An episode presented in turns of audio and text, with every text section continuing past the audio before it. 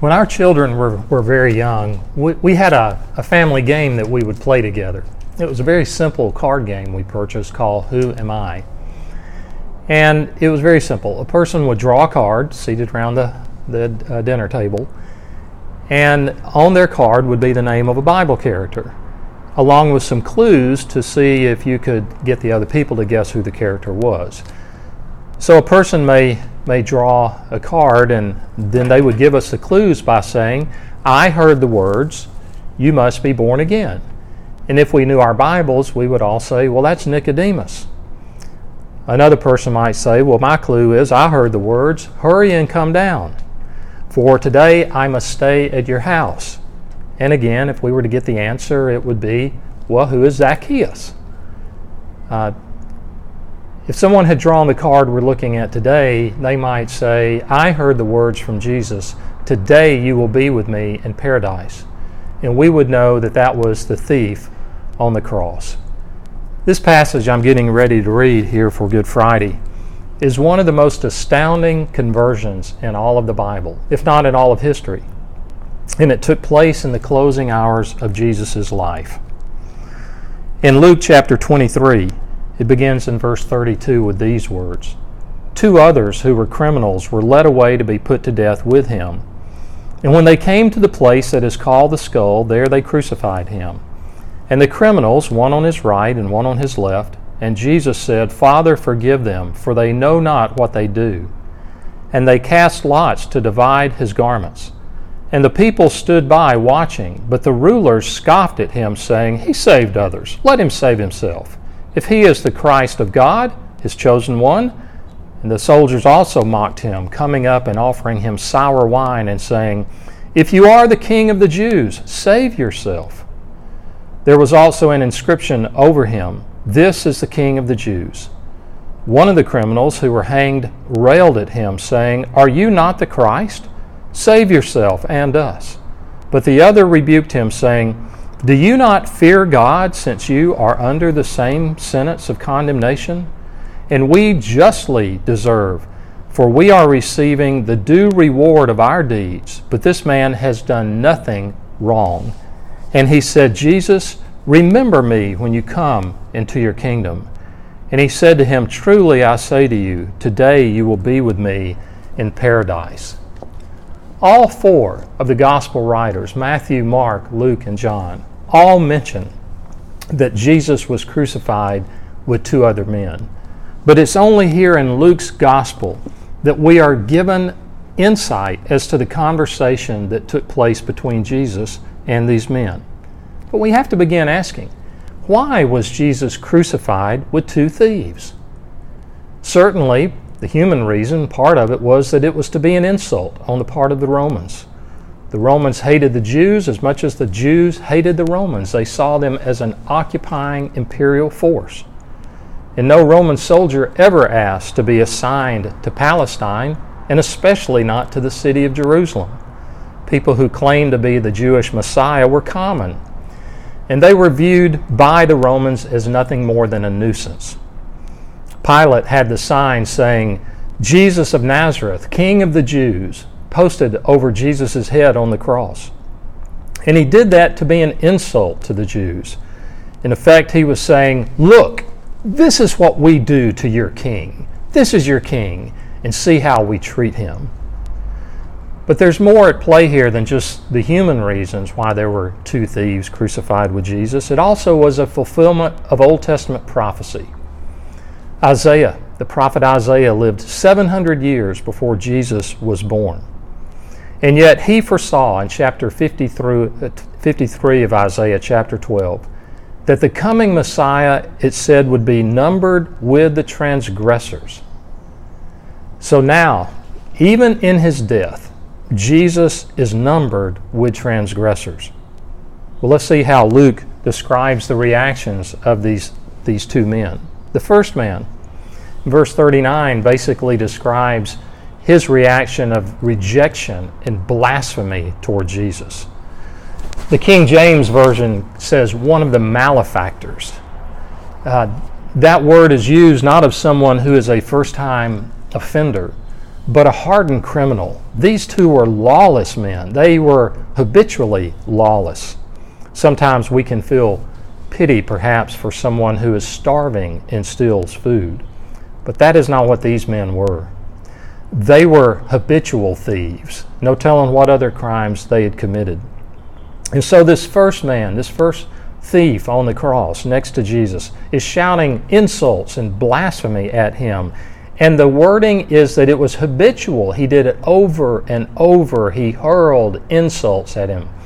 Luke says in chapter in verse 39. Aren't you the Christ? Save yourself and us. That may sound like a confession of, of faith when he calls him the Christ, but it was really said like an insult. It would be like you or me being downtown in Macon and, and seeing a car maybe parked too far over in a parking space next to it, and we see a policeman and say, Aren't you a policeman? Do something about it. Uh, that's, that's not a respectful statement, it's more of an insult. And so this man wants Jesus to be the Messiah for his own selfish purposes. Oh, he wants to be delivered from what he the agony of what he is facing. But he only wants to be delivered so he can go on living his own sinful, selfish life. Some of us today are like that. We we have the same view. We, we kind of have an arrogant view and an arrogant use of God. We want Him to help us. Help get me out of this jam, God, but it's certainly not a confession of submission and repentance. So there's no humility with this first man. There is no repentance. So we come to the second man, and we see a very different reaction. In verse 40, it says, But the other rebuked him. He looks back at the thief across the way and, and, and rebukes him for what he is saying even though the Gospels say he started out shouting the same insults at Jesus, something changes. Perhaps it took a couple of hours, but something comes over this man, and we don't know what it was. Perhaps it's the sign over Jesus' head. Perhaps it was the way that he saw Jesus not respond with insults for insults. Perhaps he heard no cursing and anger coming from the mouth of Jesus, and it made an impression on him. Perhaps it was when he heard Jesus' prayer, Father, forgive them, they know not what they do. Isn't it interesting that given two identical circumstances, two people in the same identical circumstances, one turns to God while another turns away from Him? One humbles himself before God, and the other looks for escape, maybe in a bottle or with some pills. The same family faces tragedy, and one family member turns to God in faith, while the other one, another family member, gives way to despair and hatred and bitterness. Well, this man shows a change, a change toward Jesus. And it's a change in his heart. And by rebuking the other thief, in a sense, it's a public profession in Jesus. He is identifying publicly with Christ before all of these people who are observing the crucifixion. And he says, Don't you fear God? Don't you fear being on the threshold of death? Don't you fear enough to keep from mocking? Even though all three men had received the same sentence, death, in verse 41, he states the difference between he and the other man and Jesus when he says, We deserve our judgment. We are guilty. This is this man's open confession of his own sin. He admits that he is a robber and that he is a thief. He does not try to cover it up. And he also says, But this man has done nothing wrong. So he makes a request. And he says, Jesus, remember me when you come into your kingdom. As far as I know, and I'm open to correction, but I have found no other place in the Gospels where someone addressed Jesus this way.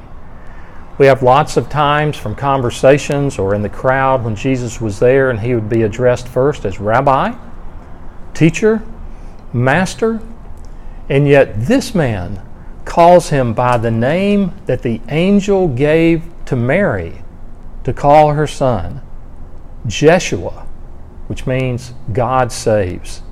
Jesus, he says, remember me when you come into your kingdom.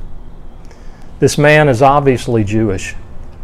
And the language that he uses lets us know that he realized Jesus was not there to set up a military kingdom, not a political kingdom, but a spiritual one.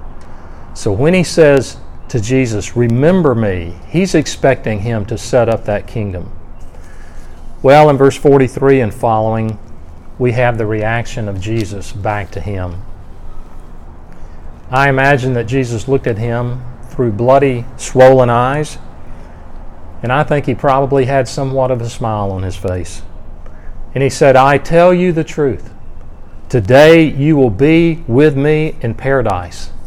And the emphasis in that statement is on the word today, not some future kingdom millennia away, not years from now, but today. If you know your history, you know that it it typically took days for a person who was crucified to die. But Jesus is saying, before the sun sets, you will be with me today in paradise. So many of the promises about the coming Messiah had to do with him being called Emmanuel, which means God with us. In John 14, Jesus had said, a few nights before this Do not let your hearts be troubled. Trust in God, trust also in me. In my Father's house are many rooms. If it were not so, I would have told you.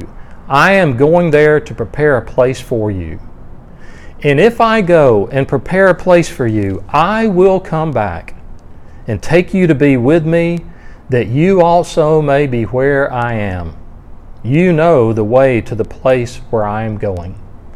So, whereas the names of the Messiah had been God with us, Emmanuel, now Jesus is saying, You will be with me. You will be with me.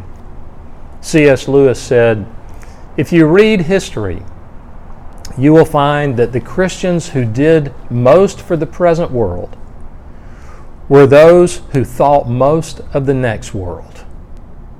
Those who did most for the present world were those who thought most of the next world. Jesus wants you and me, as His followers, as His believers, to think about, to ponder, to anticipate being with Him in that place that He has gone to prepare. And we will see that thief. We're not told his name here, but we will see him and we will know him. God can forgive any sins at any time. Never tell yourself, that you are beyond God's reach. Don't tell yourself, uh, grace is not sufficient for me. You don't know the things that I have done. You don't know how long I've lived the life that I have lived. Take heart, my friend. Take heart with this man who, in the closing hours of his life, had a change of mind. He came to faith and repentance. Do you have the assurance that you will go to heaven? Luke 19 said that for the Son of Man has come to seek and to save which was lost. Even in his dying moments, Jesus was concerned about seeking and saving the lost. Do you believe? Do you believe that, that God's payment through the death, burial, and resurrection of Christ is sufficient to pay for all your sins?